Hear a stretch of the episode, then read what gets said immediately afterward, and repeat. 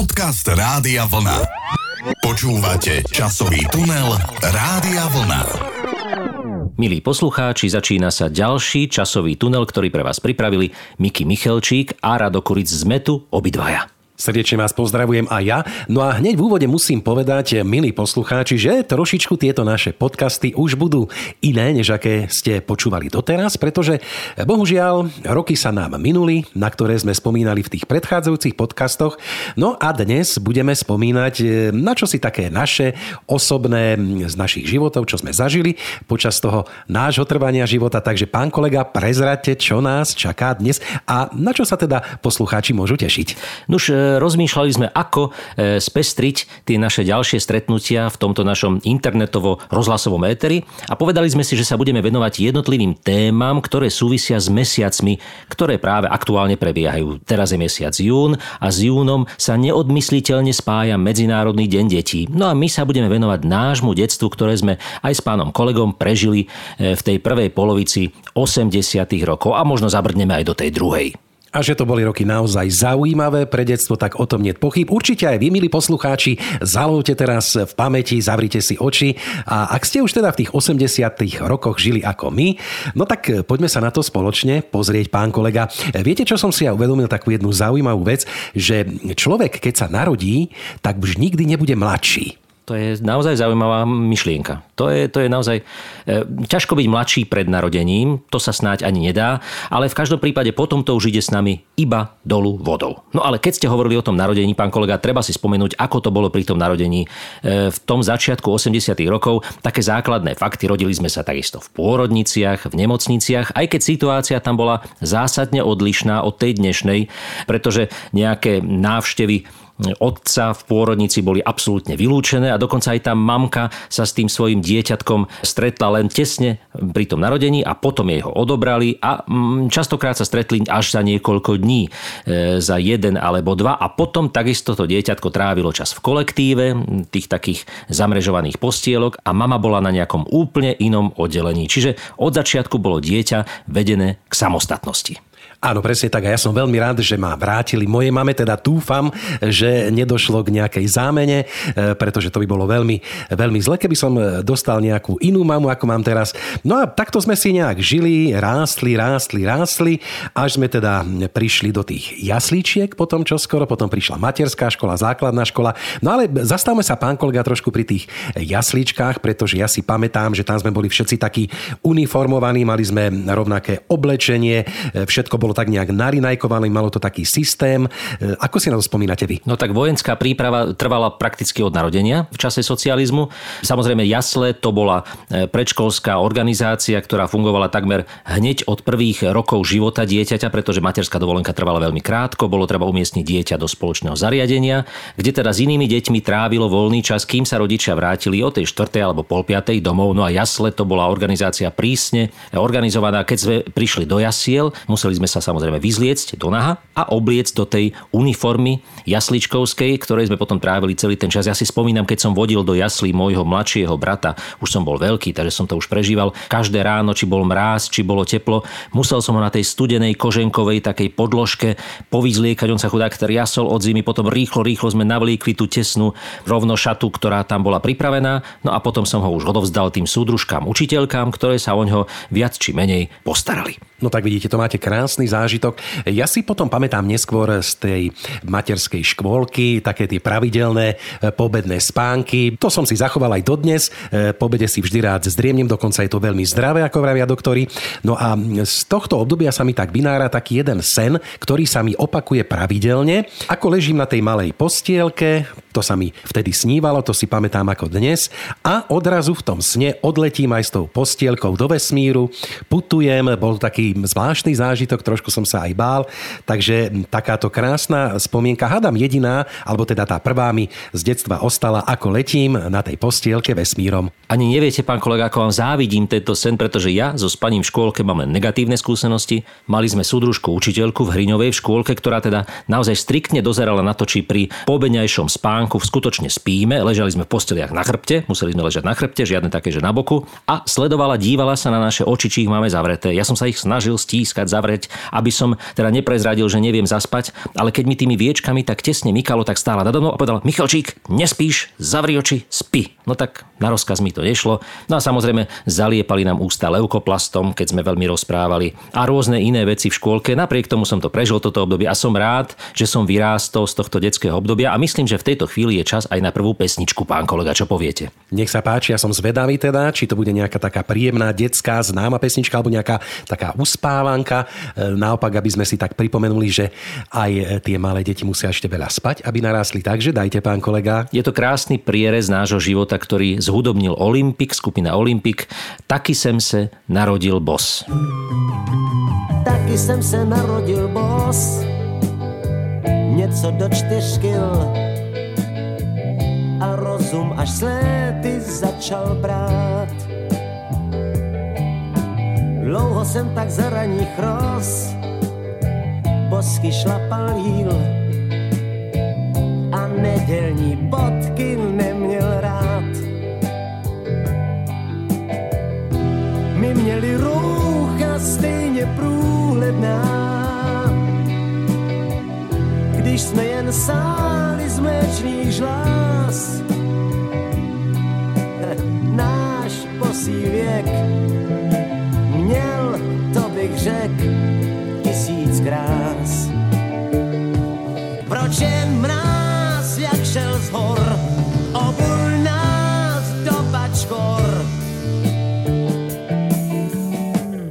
Proč jen mráz, jak šel z hor, obul nás do bačkor. Štopánočky sme museli nosiť, pretože sme začali chodiť najprv teda do predškolskej. To si pamätám, že už sme mali aj prvú triedu predškolskej dochádzky, keď sme boli 5 roční a potom sme nastúpili na základnú, ešte 9-ročnú školu v tom čase. Hovorím ešte, lebo potom zase bola iba 8-ročná a teraz je už zase 9-ročná.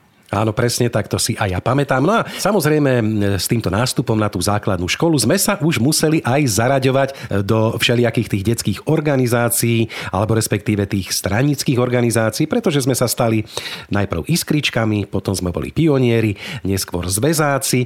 Samozrejme, keď sme spomínali tie rovnošaty v tej materskej škole a v jasličkách, tak aj tu sme mali iskričkovskú rovnošatu. Dokonca sme teda skladali aj taký iskričkovský sľub. Neviem, na čo to bolo nejak dobré, že teda, aby vedeli vedeli súdruhovia, že budeme verne slúžiť e, tomuto štátu a že nikdy neujdeme za hranice, ale spomínate si na ten iskričkovský sľub, pán kolega? Ako by to bolo? Predvčerom si na to spomínam, pán kolega, pretože sme naozaj e, sľubovali, nie všetci, našli sa aj takí disidenti v radoch e, žiakov, ktorí nevstúpili nikdy do týchto organizácií, ktoré boli teda mimoriadne politické, ideologické, aj keď pôvodne vychádzali z organizácií, ktoré boli na báze dobrovoľnosti, ako napríklad Scout alebo Čechách Sokol a tak ďalej. Napriek tomu bolo to povinné vstúpiť do takejto organizácie organizácie, vyfasovali sme uniformu a potom sme pri hrobe neznámeho vojaka alebo už kdekoľvek inde skladali ten známy iskričkovský sľub. Tak nech sa páči, začnite. Domovina moja krásna, sľubujem ti v tento deň, že ja tvoja iskra jasná, tebe k sláve vyrastiem. Takto sme to Krásne. slubovali, pán kolega. No a potom sme išli samozrejme životom ďalej. Prišiel ďalší sľub, pionierský sľub,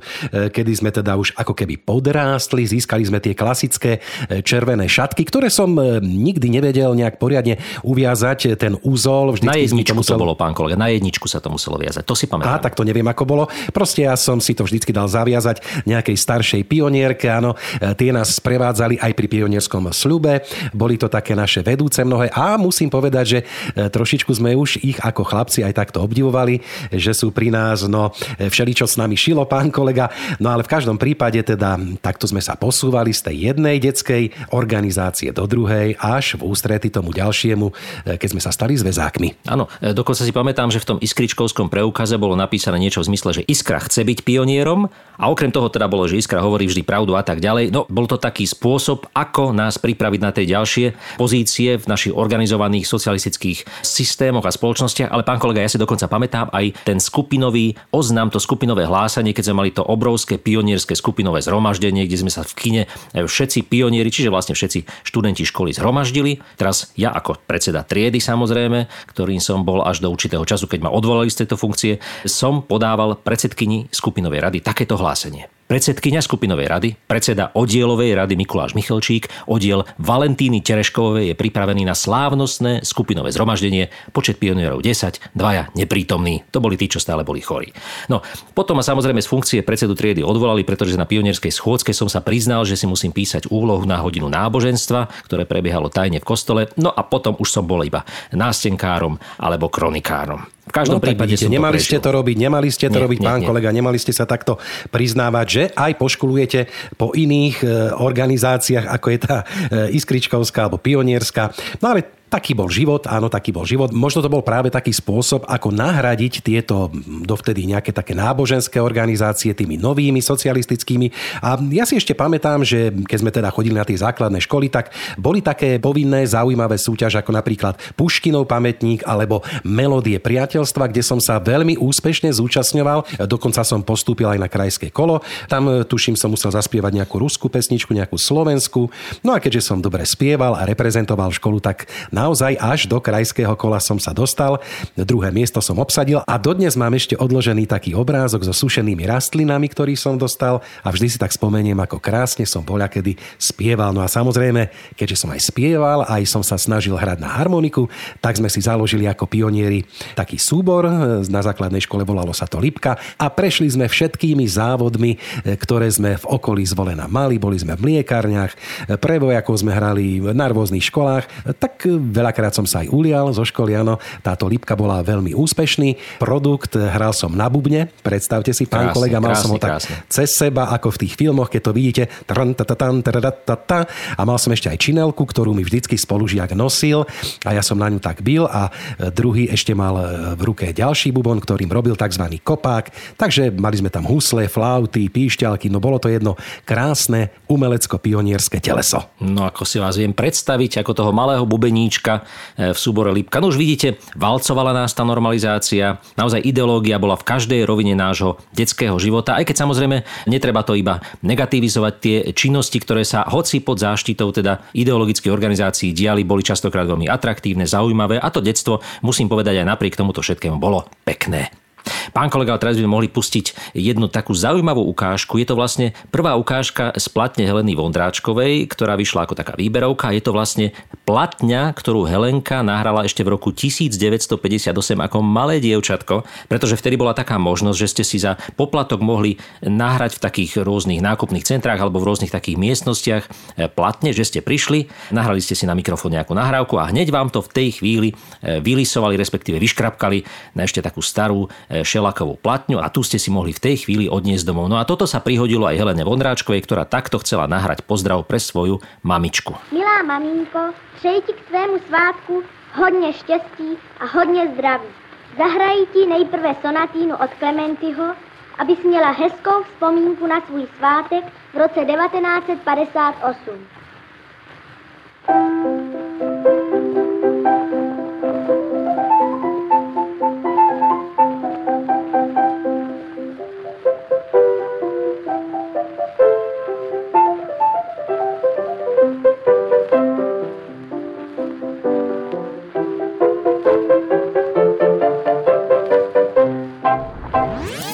Časový tunel Rádia Vlna. Tak to bola ukážka z prvej platne Heleny Vondráčkovej. Ja len pripomenie, že v tomto čase, keď Helena túto platňu nahrávala, naozaj nebol iný spôsob, možno okrem kotúčových magnetofónov, nahrať akýkoľvek zvuk, nie je to ešte obraz. Jediný spôsob, ako sa dostať k akýmkoľvek záznamom alebo k akémukoľvek multimediálnemu materiálu, bola televízia, rozhlas a tlač. No a o tej by sme sa chceli rozprávať aj v tomto ďalšom našom vstupe s pánom kolegom. Takže čo pán kolega ste vy pozerali v televízii počas vášho detstva? No tak keďže spomíname na naše detstvo a jún patrí predovšetkým deťom, no tak boli to tie obľúbené nedelné doobedné relácie, či už to bol Dancúľ, Kuko alebo Drobček. Dancúľ bola taká postavička, také nejaké dve ruky, ktoré sa v tom priestore e, plazili a tak zvláštne sa smial. Sme sa ho mnohí aj tak báli, toho Dancúľa, ale sprevádzal nás niekoľko rokov, púšťal nám rôzne e, rozprávky v tú nedelu ráno, aby sme pravdepodobne asi nešli do kostola, tak to bolo vymyslené tými súdruhmi súdruhmi, tak e, vedeli, že keď nám to pustia a slúbia mnohé rozprávky, tak tam budeme sedieť a žiadna mama, starká, starý otec nás do kostola v nedelu nedostane. Potom to bol Kuko, ten mal také zvláštne oči, áno, taký tiež trošku strašidelný. Neviem, prečo tieto rozprávočky ako keby tak naháňali strach, ale bola aj taká milá postavička, ktorú všetci určite tí skôr narodení poslucháči poznajú. To bol Drobček s Darinkou, ktorý podľa mňa niekoľko desať ročí fungoval, až kým teda niekde nezapadol prachom v tom televíznom archíve. Veru tak. No, treba povedať, že Dancul netrval dlho na obrazovkách, pretože naozaj deti sa ho báli, dokonca rodičia písali pobúrené listy do televízie, aby teda Dancul bol nahradený inou rozprávkovou postavičkou. Nahradil ho potom na chvíľočku Janko Hraško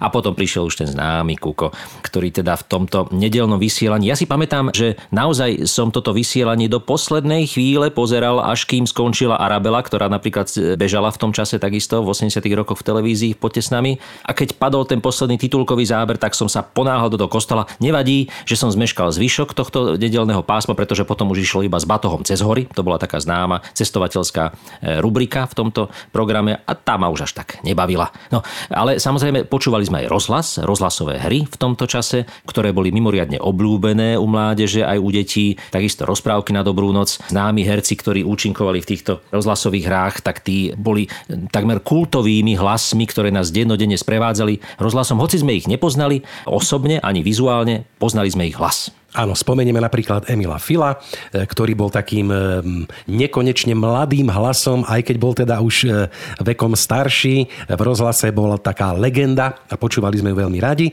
No a ja ešte nesmiem zabudnúť, pán kolega a milí poslucháči, aj na takú postavičku ešte z tej televízie Raťafák, Plachta a Slniečko na rukavičke. Tak to boli tiež také veľké postavičky, ktoré sme mali radi a takisto sme sa ich aj trošku báli.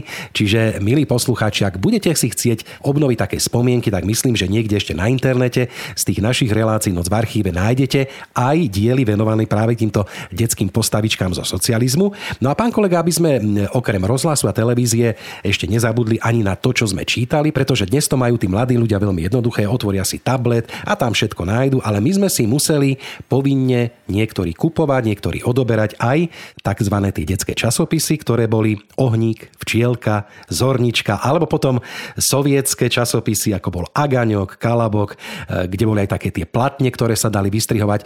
A to sme čítali a čítali a tým sme sa živili, teda našu dušičku decku. Áno, áno, tak ja si pamätám, tie platne naozaj to bola veľká vzácnosť, pretože zatiaľ čo včielky a zorničky chodili na školu takmer vo veľkom množstve, my sme si ich dopredu samozrejme každý školský rok museli objednať, aby bolo zaručený teda odliv týchto časopisov z vydavateľstiev. E, zaplatili sme si za ne, objednali sme si, dochádzali nám potom do triedy tieto časopisy, ale keď sme chceli také luxusné časopisy, ako bol už ten spomínaný Kalabok, kde boli platne vnútri, také tie síce sovietské, síce sme z toho nič nepočúvali vôbec, že sme v časopise dostali platňu, to bola veľká vzácnosť. A to už nehovorím o časopise ABC, to bol český časopis pre technikov alebo pre ľudí, ktorí sa zaoberali vedou a technikou. A samozrejme v prostriedku tohto časopisu na tvrdom papieri bola vystrihovačka, z ktorej sa dali zostaviť rôzne autá, hrady, zámky, domy a tak ďalej. No a to bola naozaj tak vychytená vec, že keď prišiel jeden časopis ABC do stánku, tak sa okamžite zarezervoval a vypredal. Obdobou tohto časopisu bol časopis Elektrón, ktorý som mal takisto rád, lebo tam boli veľmi napínavé komiksy. No a potom neskôr aj časopis Zenit, alebo teda český VTM, Bieda technika mládeži. No, mali sme toho veľa. Ja by som ešte na záver tohto vstupu spomenul, pán kolega, niečo, na čo sme zabudli, a to boli dlhohrajúce platne s rozprávkami. To bola kultová záležitosť, to mal každý doma. Kto by si nepamätal tie známe skladby Aliho Brezovského Slniečko nám svieť, nám svieť, alebo Ide sa do lesa, jahody, traste sa medovníkový domček, potom rozprávky o siedmých kozliatkách, o hlúpej žene alebo o snehovej kráľovnej, krásne zdramatizované rozprávky na platniach, ktoré sme do zodratia platne počúvali. Presne tak, bolo to tak. No a pán kolega, aby sme dlho nehovorili, šupnime tam nejakú peknú pesničku. No, e, takisto to bola platňa, ktorú som do zodratia počúval. Bola to platňa od Darinky Rolincovej, keby som bola princezna Arabela a na nej jedna veľmi smutná a naozaj sugestívna pieseň. Až e, dodnes mi idú zimomravky po chrbte, keď ju počúvam, ako ju krásne Darinka zaspievala. Mama, prečo? Mama,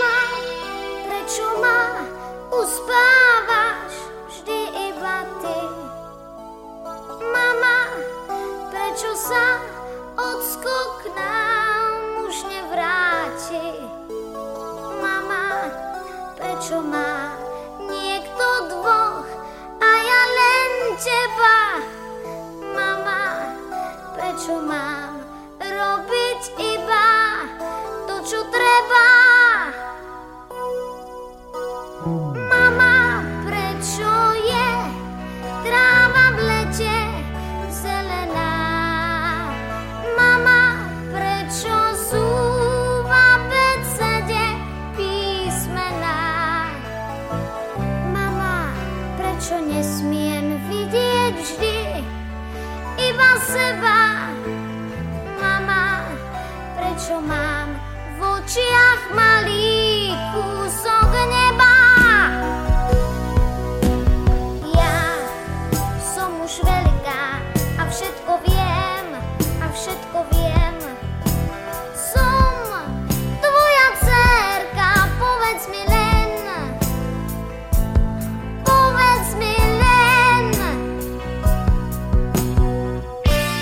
Pán kolega, poďme k gramofónu a od počúvania platní a televízoru. Teraz von, trošku na vychádzku, alebo teda e, ako sme vždycky prišli zo školy, keď sme boli deti a teraz ideme von. Skrátka, to sme povedali mame a viac mama o nás nevedela. Presne tak, neboli žiadne telefóny, neboli žiadne spojenia. Jednoducho sme sa prezliekli a išli sme sa hrať či už na nejaké rôzne ihriska alebo do nejakých rôznych bunkrov.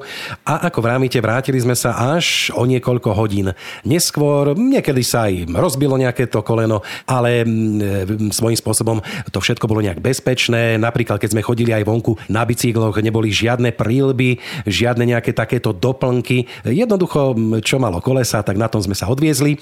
Ja si pamätám, že bola kedy dávno ste spomínali, že vy ste mali nejakú káru, na ktorej ste sa vozili, ktorú ste si sami zostrojili. Možno to poslucháči budú pamätať, že sa robili také káry, e, ktoré sa ovládali potom nejak nohami a z kopca, keď ste sa spustili, no tak to bola veľká zábava. A veľký hrkot, lebo to boli také vlastne iba dve laty, dosky, ktoré sa pozbíjali. Na koniec tých dosák, ako na nápravy, sa nasnuli guličkové ložiská kovové, to boli vlastne kolesá a s tým sme sa potom spúšťali. Niektorí to ovládali nohami, niektorí mali cestu prednú nápravu natiahnutý taký špagát a takto šoférovali. Spúšťali sme sa po ceste z kopca, hrkotalo to strašne, ale aspoň bolo počuť, že ideme. Autá samozrejme v tom čase boli vzácnosťou na cestách ešte stále, počas dňa takmer vôbec nejazdili, pretože všetci boli v práci a my sme sa tým pádom hneď po škole mohli spúšťať z tohto kopca. Vy ste spomínali, pán kolega, že ste mali dokonca ihrisko. No tak to ste boli naozaj e, v luxusnej štvrti mestskej. Áno, áno, ja som bol, ja som bol mestské dieťa, takže nám vybudovali, našťastie sme mali za panelákom taký parčík, e, ktorý doteraz tam zostal, chceli tam postaviť už nejakú bytovku, nejaký developer, ale našťastie občania boli proti, takže minule som sa tak vybral do tohto e, takého lesíka, sme to volali za panelákom a veru som si zaspomínal, ako som nevedel vyliezť na tento strom, ako kamaráti na to vyliezli e, rýchlejšie ako ja. No a teraz sa mi to už dá všetko také malé, že by som sa tam aj jednou nohou vyštveral, takže bolo to také zaujímavé. A čo musím povedať, to naše ihrisko ešte zostalo, síce je už také no, obité, aj ten kolotoč sa e, krúti tak ťažšie, tie hojdačky tam niektoré chýbajú, ale niečo je pretreté, natreté. A tak som si minule oživil krásne spomienky na to moje detstvo za panelákom. No keď máte takú možnosť ísť sa pohojdať na hojdačku, na ktorej ste sa hojdali ako dieťa, nie je nič krajšie. Milí poslucháči, hor sa do toho, keď takú nejakú ešte nájdete. My sme na novo vzniknutom sídlisku nemali žiadne ihrisko, žiadne hojdačky.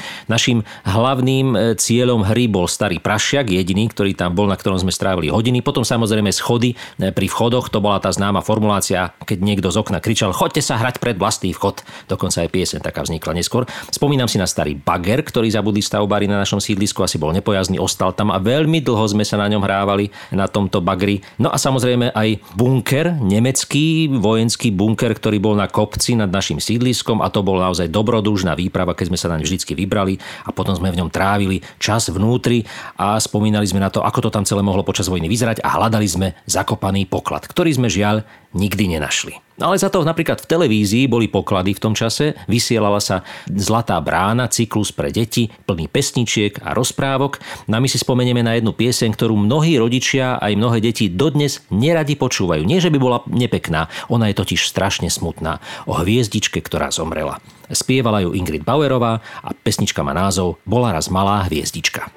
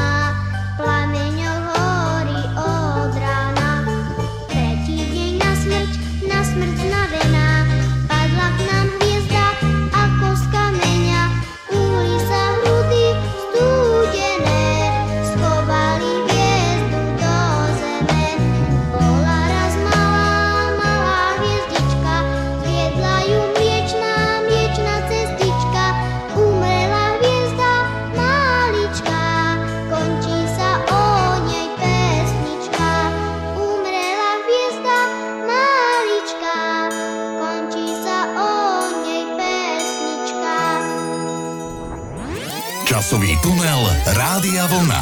Smutná pesnička skončila, hviezdička e, sa premenila na prach a my sa, pán kolega, poďme teraz zamyslieť nad tým, akým hračkám sme podľahli v našom detstve, čo všetko sme si kúpili a ako sme sa s nimi hrali.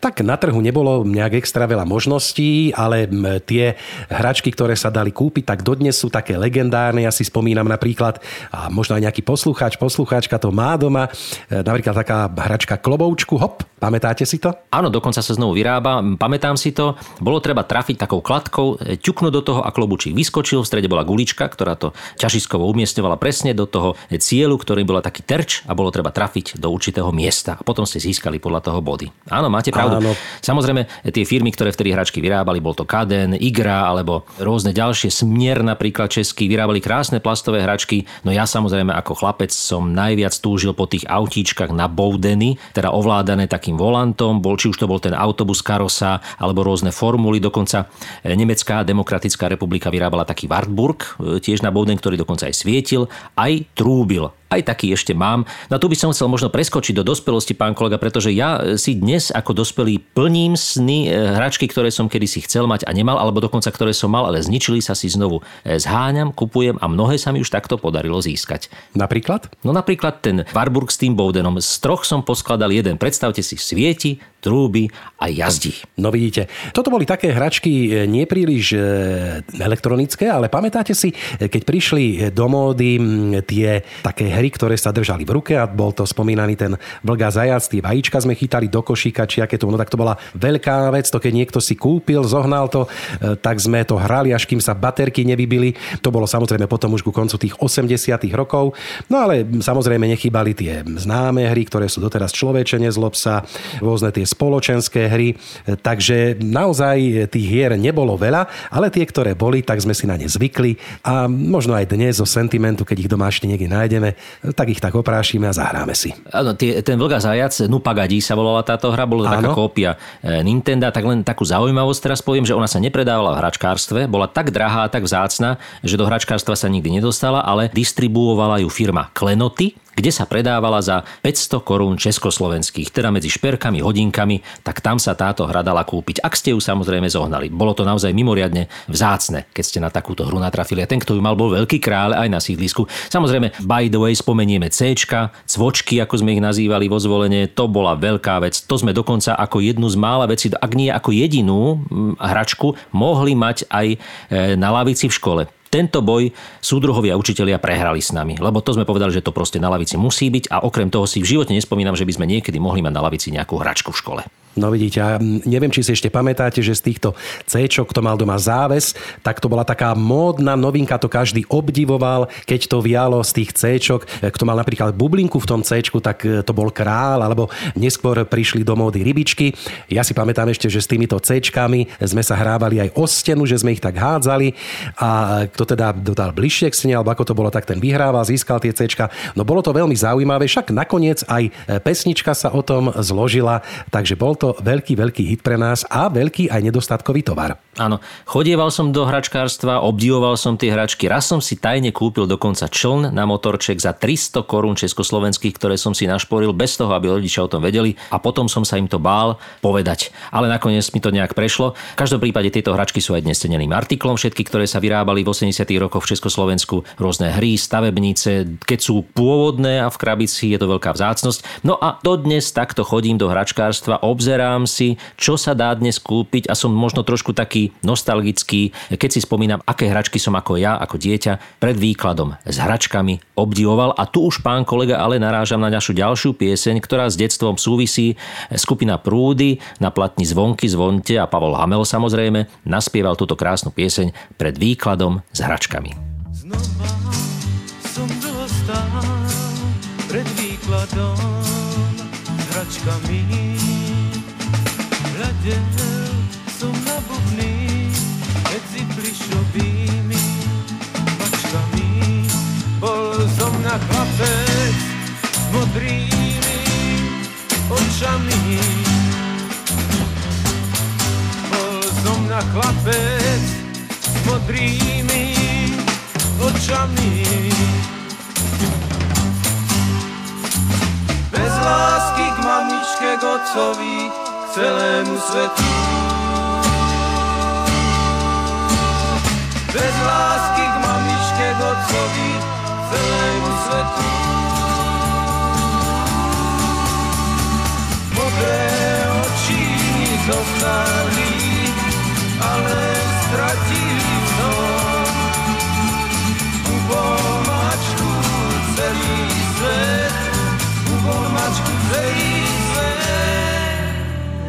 Pán kolega, keď spomíname na toto detstvo, ja mám pocit, že by sme ešte zvládli asi 10 takýchto podcastov, lebo sme ešte neprebehli ani len desatinu z toho, čo sme ako deti zažili, čo sme mohli vidieť, čo sme si mohli kúpiť, čím sme sa hrali, ale je pred nami posledný vstup a tak poďme teda na to, aké bolo to detstvo versus dospelí v tomto našom detskom období. Ja si teraz spomínam, že dospelí boli v tom čase naozaj dospelými. Oni sa tak obliekali, aj sa tak správali a bolo napríklad len ťažko predstaviteľné, že by otec sa išiel hrať e, so synom niekde na verejnosti do pieskoviska alebo že by sa k nemu e, nejak zložil. Ja si pamätám situáciu, keď nám jedna naša kamarátka hovorila, že videla v meste otca, ktorý si v obchodnom dome kľakol na kolená a nejak sa s tým dieťatkom na zemi hral s nejakou hračkou, ktorú tam našiel. No to bolo, to je čo za otec, ktorý si kľakne v obchodnom dome, to je nedôstojné. Takto nejak sme sa dívali na otcov a na rodičov počas nášho detstva. No tak možno to bolo aj preto, že naozaj tí dospelí, aj tí učitelia boli pre nás autority, ktorých sme sa báli, e, okrem toho, že sme sa báli samozrejme e, svetovej vojny a západu, báli sme sa aj príslušníkov VB, čiže e, celý ten režim bol taký ako keby autoritatívnejší, kdeže by dnes mohlo dieťa niekedy odpapulovať učiteľke, ej, hneď by dostal jednu z pagruky a možno aj druhú. Takže trošičku sme sa tak všetci báli, ale samozrejme možno to malo aj niečo do seba, že bol taký väčší rešpekt. Ja si tiež napríklad spomínam na taký svoj zážitok, dosť nepríjemný, pretože raz som sa e, trošičku tak rozosmial na jednej besede s partizánmi. Áno, to bola taká beseda, kde bola celá škola. Ja som tam samozrejme vyrušoval, robil som si možno nejakú srandu z toho. No a súdružka učiteľka si ma veru zavolala do kabinetu, trošku mi vytmavila veci a zrazu len také jedno za ucho mi praslo, že som si to zapamätal, ako dodnes to vidím. No a už nikdy som potom e, nerobil takéto fóriky, nevyrušoval na besedách s partizánmi. Aj som sa dokonca potom musel verejne všetkým tam ospravedlniť, že som teda neposlúchal. No tak chvala Bohu, že už tie besedy s partizánmi nie sú, lebo by ste z toho mohli mať celoživotnú traumu, že sa nemôžete ani usmiať, keď by aj tí partizáni rozprávali niečo vtipné, veď to je strašné niečo. No naozaj učitelia mali autoritu, aj keď teda bolo to ľahké mať autoritu, keď nás mohli byť. E, a byli mnohí. Ja si spomínam na jedného učiteľa, ktorý bol taký starší, e, brčkavý, vyzeral ako malý čert, tak nejak aj sa choval podľa toho, pretože ten naozaj mal chuť byť deti. Dokonca si zvolil taký spôsob, že ten, kto išiel z triedy posledný posledný na veľkú prestávku sa prechádza, tak ten dostal ale teda že riadnu po hlave. A posledný vždy niekto musel byť, čiže vždy sa nejaká obeď našla a on si teda ukojil túto svoju túžbu nás buchnúť. A takisto ja si pamätám, hoci ma neučil tento učiteľ a išiel som po chodbe len tak po škole, lebo ma nejaká pani učiteľka poslala z kabinetu niečo zobrať a len ma tak stretol na chodbe, dal mi jednu po hlave, že mi skoro odleteli vlasy a spýtal sa ma, čo tu robíš počas hodiny. Prečo nie si v triede? No a ja som mu teda darmo vysvetloval, že súdružka učiteľka ma poslala. E, nezobral toto vysvetlenie a takmer mi dal druhú, tento súdruh učiteľ. Nuž, pozdravujem ho touto cestou, ale asi už teda nie je medzi nami. V každom prípade boli aj učiteľia, ktorí napríklad hádzali kľúče po nás počas veľkých prestávok, perečník lietali z okien, dokonca raz skoro rozbila okno súdružka učiteľka, slovenčinárka, ktorá hodila taký ten plastový tvrdý peračník, lebo sa s ním niekto zabával s tým magnetom, tak šťukal na hodine. No, takéto veci sa diali samozrejme a potom samozrejme učitelia sa ešte aj vyhrážali, že keď teda nebudeme poslúchať a nebudeme dobrí, tak sa nedostaneme na školu, že nám dajú zlé hodnotenie, volali si rodičov do školy za rôzne drobné priestupky a tak ďalej a tak ďalej, ale my sme toto všetko zvládli, pán kolega. A myslím si, že napriek týmto e, niektorým negatívnym skúsenostiam z detstva nám to detstvo v našich dušiach zostalo až dodnes. Presne tak. A dokladom je aj tento náš podcast, e, ktorý možno teda má motivovať aj vás, milí poslucháči, milé poslucháčky, aby ste si možno tak trošku sentimentálne zaspomínali na svoje detstvo, na to, ako ste to prežívali vy, ako som už povedal v úvode. No a určite si aj spriemnite takto deň pri tomto takom každodennom, rutinnom, stereotypnom pracovnom vyťažení. Niekedy tak dobre padne sa tak sadnúť, spomínať, snívať a usmievať sa. Alebo si pustíte platňu s nejakou rozprávkou, prípadne si do svojej detskej premietačky Diax premietnite nejakú tú rozprávočku z tých diapozitívov, ktoré sa tak pretáčali. Určite to ešte niekto máte doma. Vyťahnite staré hračky a tešte sa na ďalší náš podcast, ktorý onedlho budete opäť si môcť vypočuť na tejto platforme. A ešte na záver samozrejme, aby sme nezabudli jedna pieseň, ktorá nejak tak konfrontuje to detstvo a tú dospelosť. E, spievajú krásne Karel Černoch. Chtěl bych být víc než přítel. Víc než přítel sa volá táto pieseň, pán kolega, a my sa už snáď iba rozlúčme. Do počutia. Do počutia. Chtěl bych být víc než přítel tvůj. Dej si říct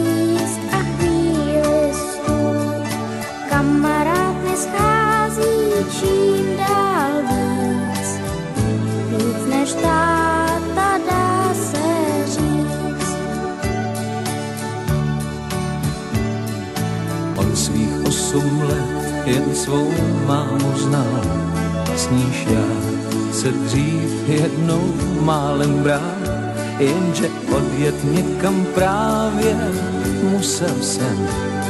A po návratu jsem jí potkal s kočárkem.